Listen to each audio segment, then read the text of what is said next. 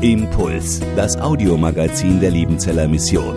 Predigten, Veranstaltungen und Specials weltweit am Leben dran. Impuls zum Nach- und Weiterdenken.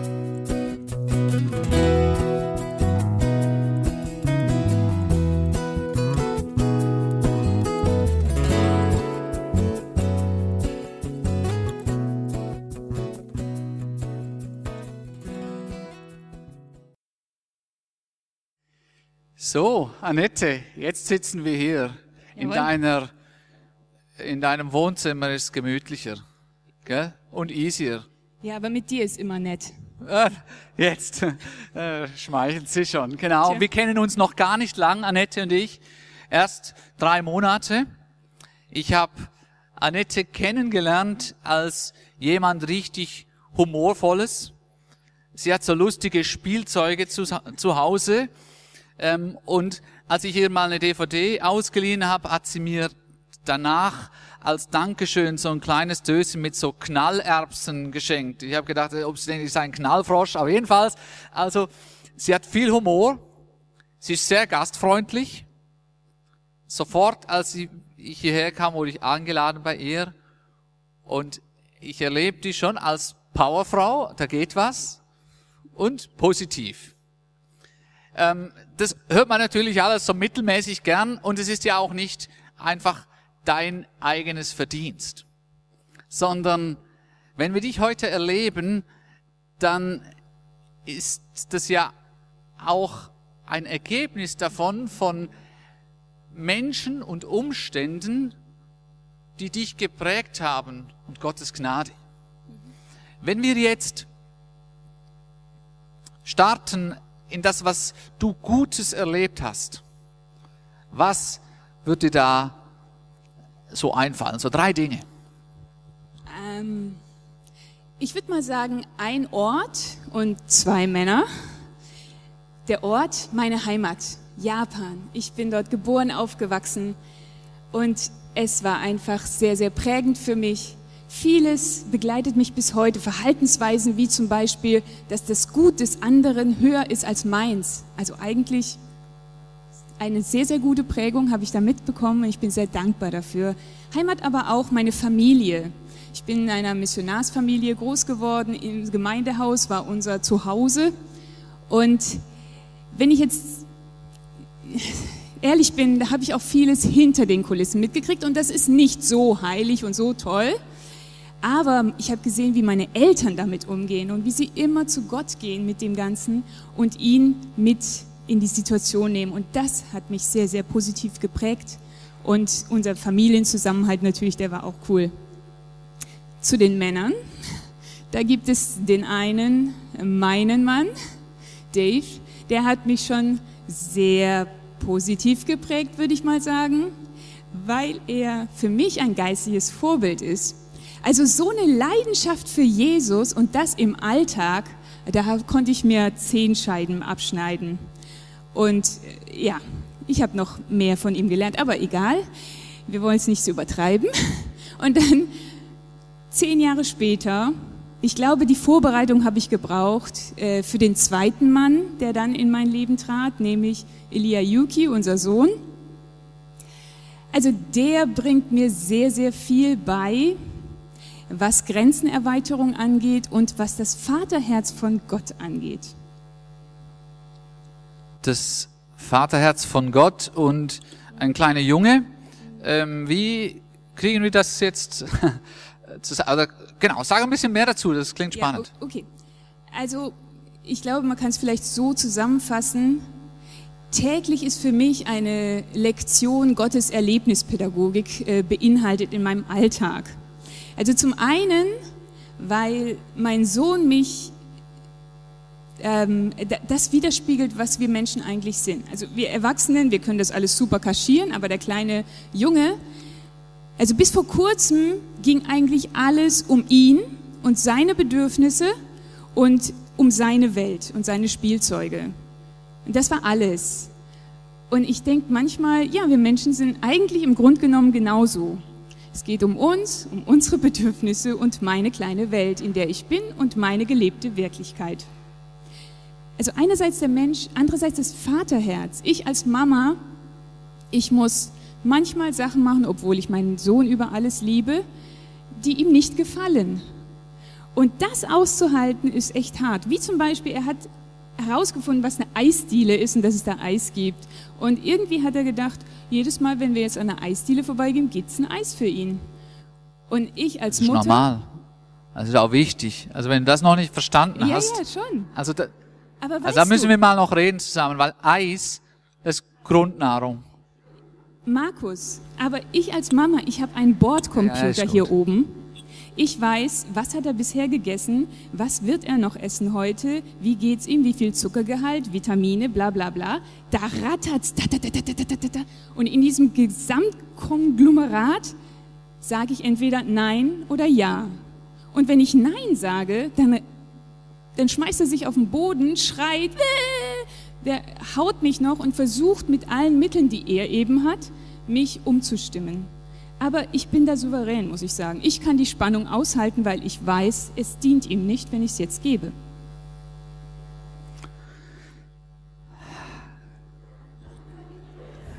dass uns alle Dinge zum Guten dienen werden. Und das ist ja das, was wir uns so wünschen für unsere Kinder. Das, das, was wir tun für sie, mit ihnen, oder was wir sie auch nicht tun lassen, dass es ihnen zum Guten wirkt. Und ja, du hast ja jetzt auch nicht nur Leichtes und Positives in deinem Leben erlebt, so dass man sagen könnte, ja, du bist halt die, äh, das Musterbeispiel, dass halt, wenn du Gott liebst, dass dann einfach alles super ist, sondern du hast auch Schweres erlebt, du bist in Japan aufgewachsen, wo Missionare war, hast du vorher gesagt, und als du ja dann bereits in Deutschland gelebt hast, waren deine Eltern immer noch dort in der Mission. Und dann passierte da was äh, sehr Schweres. Genau.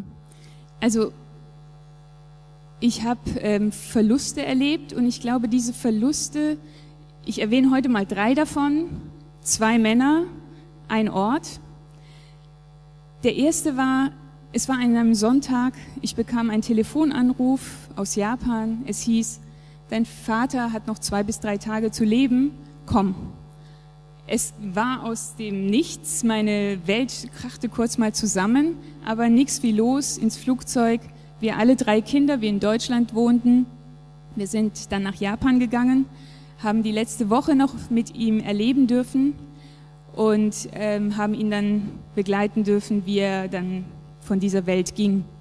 Und die Beerdigung hat auch noch stattgefunden.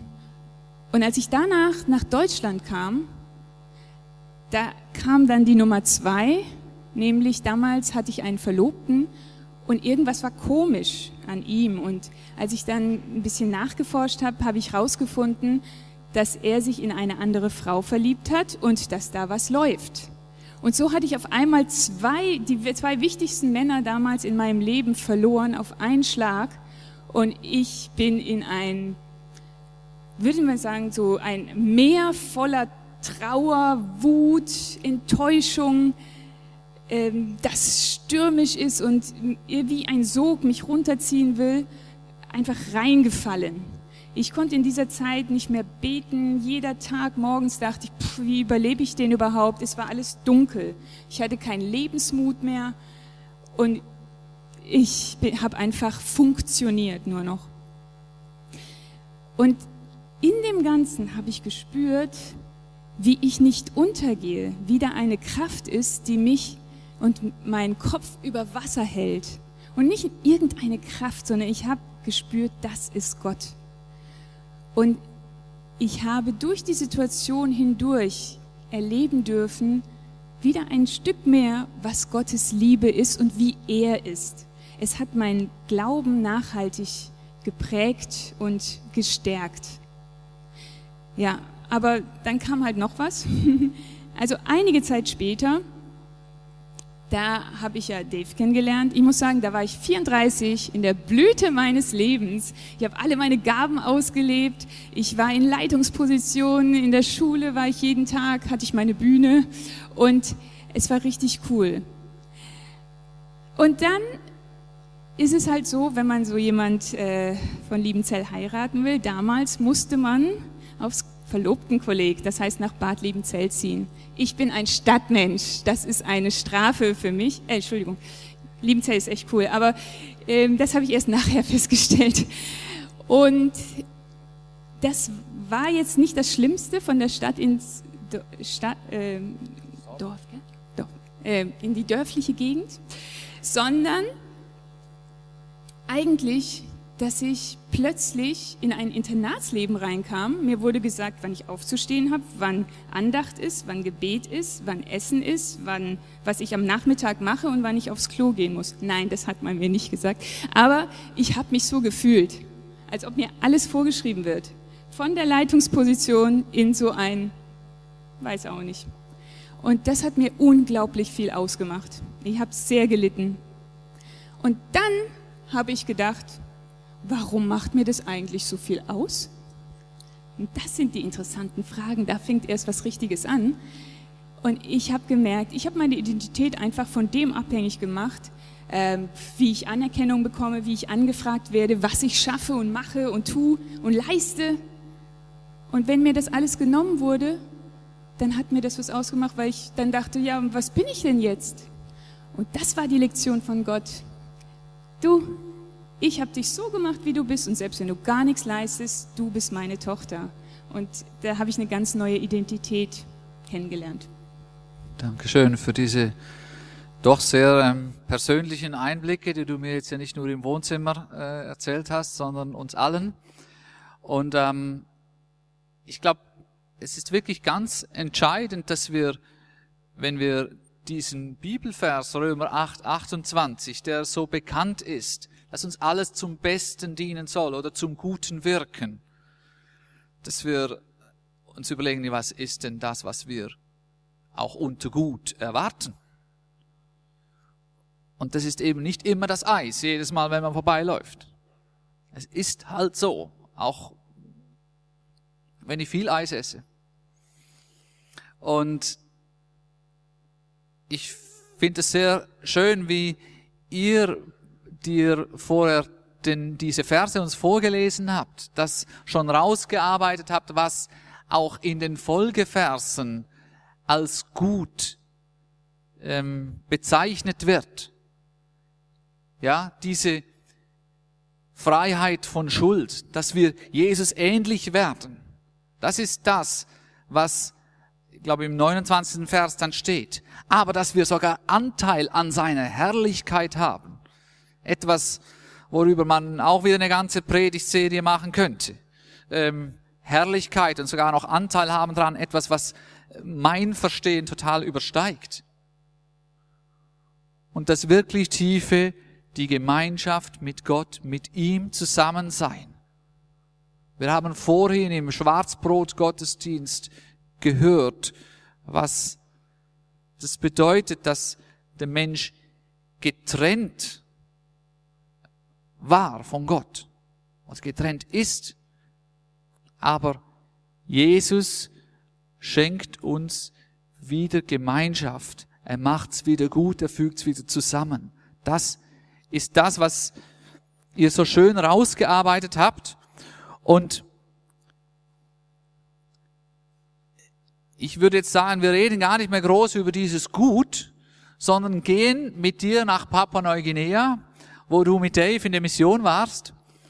Und dort hast du in der Kirche ähm, etwas erlebt, was für dich ein ganz entscheidender Moment war, so um Gott und sein Gut zu verstehen. Genau, es war ein Sonntagmorgen und wie jede Woche waren wir in einer Gemeinde im Settlement unterwegs. Mein Mann zum Predigen natürlich und ich zur Unterstützung. Und ich freute mich auf den Gottesdienst. In der Zeugniszeit kam auf einmal eine Frau vor. Und sie sagte, Gott ist gut. Und alle, alle Zeit, alle Zeit, Gott ist gut. Ja, das ist so eine Floskel dort. Ich hatte es auch gelernt, darum konnte ich auch voll mitbrüllen. Und dann ging es aber weiter und sie sagte, ich meine das wirklich so, Gott ist gut. Ihr wisst ja, vor zwei Wochen ist mein Sohn bei einer Messerstecherei ums Leben gekommen.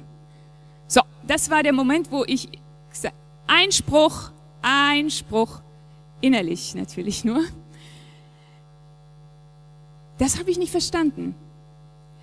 Dass der Sohn gestorben ist, das ist doch nicht gut. Das ist doch schlecht. Moment mal, so geht das nicht, Gott. Und da habe ich dann überlegt, Moment, warum reagiere ich so? Ich weiß doch, dass Gott gut ist. Und warum fühle ich das nicht so? Warum habe ich Misstrauen, dass Gott nicht gut sein könnte? Und dann bemerkte ich in mir zwei Probleme. Einmal war es das Herzproblem. Das Herzproblem da, wo ich gesagt habe, dass Gott gut ist, ist von einer Situation abhängig. Wenn es mir gut geht, dann ist Gott gut. Wenn er aber das nicht macht, was ich will, dann ist Gott nicht gut. So denke ich, also im Grunde genommen, Elia Yuki, Mama gibt kein Eis, ich schrei und Mama ist blöd. Also nur jetzt natürlich erwachsen, bisschen cooler. Aber diese Grundmuster sind einfach tief in uns drin. Aber jetzt eine Neuigkeit, eine Nachricht, die man sich immer wieder sagen muss. Gott ist gut. So wie ich die Mama von Elia Yuki bin und keine Situation das ändern wird. Es ist so, das ist ein Fakt. Das wird selbst, wenn ich sterbe, sich nicht ändern.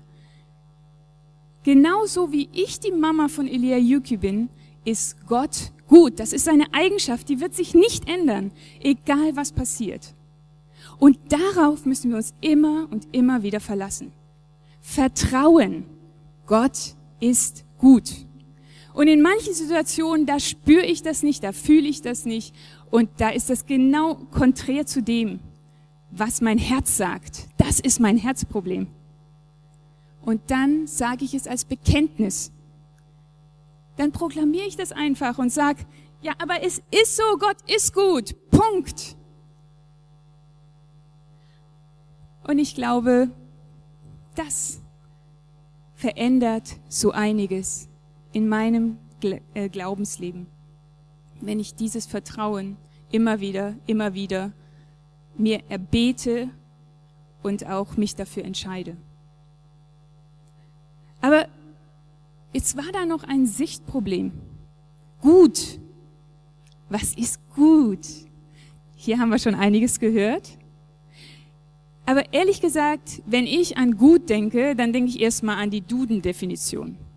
Also zum Beispiel meinen Ansprüchen genügend, qualitativ zufriedenstellend, angenehm, erfreulich, tadellos, positiv, genauso. Aber ist das das Gut Gottes? Ist das gemeint, wenn es heißt, alles wird mir zum Guten dienen? Ich bezweifle das, weil meine Sicht, die ist so, also wenn ich ganz scharf sage, dann ist es so. Gott, du hast mir versprochen, alles wird dir zum Guten dienen, dann muss es doch für mich auch erfreulich sein, es muss positiv für mich sein, es muss meinen Ansprüchen genügen. Und es muss qualitativ für mich zufriedenstellend sein. Wenn es nicht so ist, dann ist es nicht gut. Und das ist meine Definition, meine Sicht. Ich muss aber meine Sicht ändern, glaube ich. Der Vers sagt das gar nicht, dass es immer zu meiner Zufriedenheit ist, sondern hier ist von was ganz, ganz anderem, was viel Größerem, was viel Globalerem die Rede. Gut ist nur Gott. Jesus sagt das mal als Antwort. Gut ist nur Gott. Das, was von Gott kommt, das ist gut. Und was kommt von Gott? Von Gott kommt, dass er uns befreit von der Schuld. Von Gott kommt, dass er uns zu seinen Kindern macht. Von Gott kommt, dass Jesus für uns gestorben ist, um uns zu retten. Von Gott kommt, dass wir ein ewiges Leben bekommen. Das alles kommt von Gott. Es ist ein Heil, das er uns zugesagt hat und auf das wir vertrauen und bauen dürfen. Und all das, was jetzt passiert, das dient dazu, dass ich als Kind, als Tochter Gottes die Ewigkeit mit ihm verbringen darf. Das sagt der Vers aus. Und dann sind so manche Leidens- und Trauerstunden auch mit drin. Aber Gott trägt uns. Bis zu dem Zeitpunkt, wo wir das, was wir jetzt gerade uns erhoffen, auch wirklich mit unseren Augen sehen und mit unseren Herzen fühlen und erleben dürfen. Wenn sich das Versprechen von ihm vollendet wird. Jetzt leben wir noch in einer Spannung und Gott auch. So wie ich als Mama manchmal einfach sehe, wie mein Sohn sich ärgert über mich und was möchte und ich kann es ihm nicht geben, weil ich einfach zu viel weiß, was, warum ich es nicht geben soll. Eben weil ich souverän bin in der Situation. Genau so eine Spannung zu ertragen ist nicht einfach. Aber Gott erträgt diese Spannung auch. Aber er begleitet uns in dieser Spannung und stärkt uns und hilft uns. Darauf können wir vertrauen. Alles, was von Gott kommt, das ist gut. Amen. Ich möchte in die Zeit jetzt noch eine Frage mitgeben. In die Zeit der Anbetung und des Lobpreises. Die Frage ist, hast du eine Situation, für die du dir mehr Vertrauen erbetest, das Vertrauen darauf, dass Gott wirklich gut ist. Und ein Tipp, seien wir ehrlich, wir müssen nicht die Vorbildschristen sein. Die Fragen, die wir haben, die Zweifel, die wir haben, lass die uns an Gott richten. Er kommt mit dieser Spannung klar.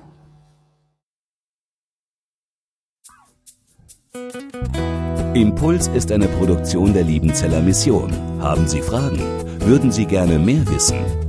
Ausführliche Informationen und Kontaktadressen finden Sie im Internet unter www.liebenzell.org. Die Liebenzeller Mission produziert ebenfalls das Fernsehmagazin Weltweit am Leben dran. Informationen zur Sendung und zum Empfang gibt es unter www.weltweit-magazin.de.